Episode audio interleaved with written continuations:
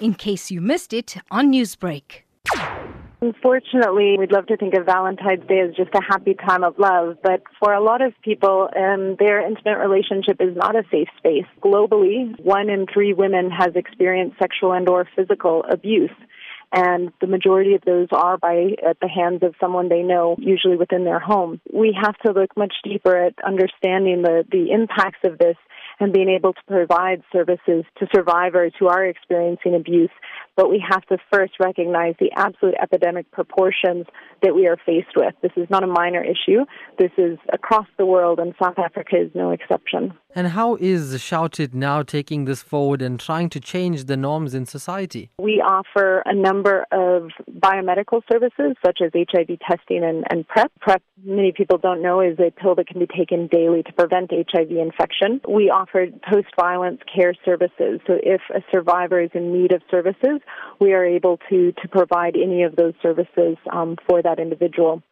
And then on the behavioral side, we have a number of programs that we run, um, seven different programs aimed at different age groups and, and sexes to be able to look at gender inequalities and norms, to look at behavior change, healthy lifestyle, and it's really important that we're being able to focus very much on the, the prevention, the behavioral side, but then also offer the biomedical services to be able to support clients. You know, we can't say that men must now show women extra love because it's Valentine's Day or the weekend off it, because that's not the way it should be. Respect should be forthcoming on a daily basis. What's your message now to not only men but also women in this regard? The most important message is that we need to look at is is basically what is gender inequality why does it exist? And, and to look at the fact that we have very pervasive gender norms that we're taught. These, these aren't things we learn in adulthood. They're, they're ingrained in us from childhood.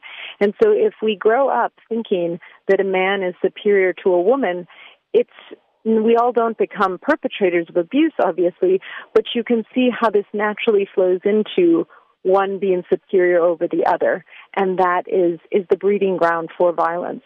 And so we all need to explore and examine ourselves, our own gender norms and biases. We all have them.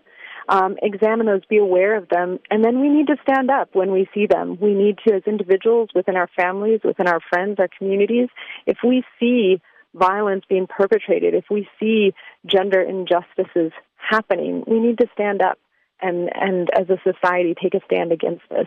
And we each have the power to do that. Newsbreak, Lotus FM, powered by SABC News.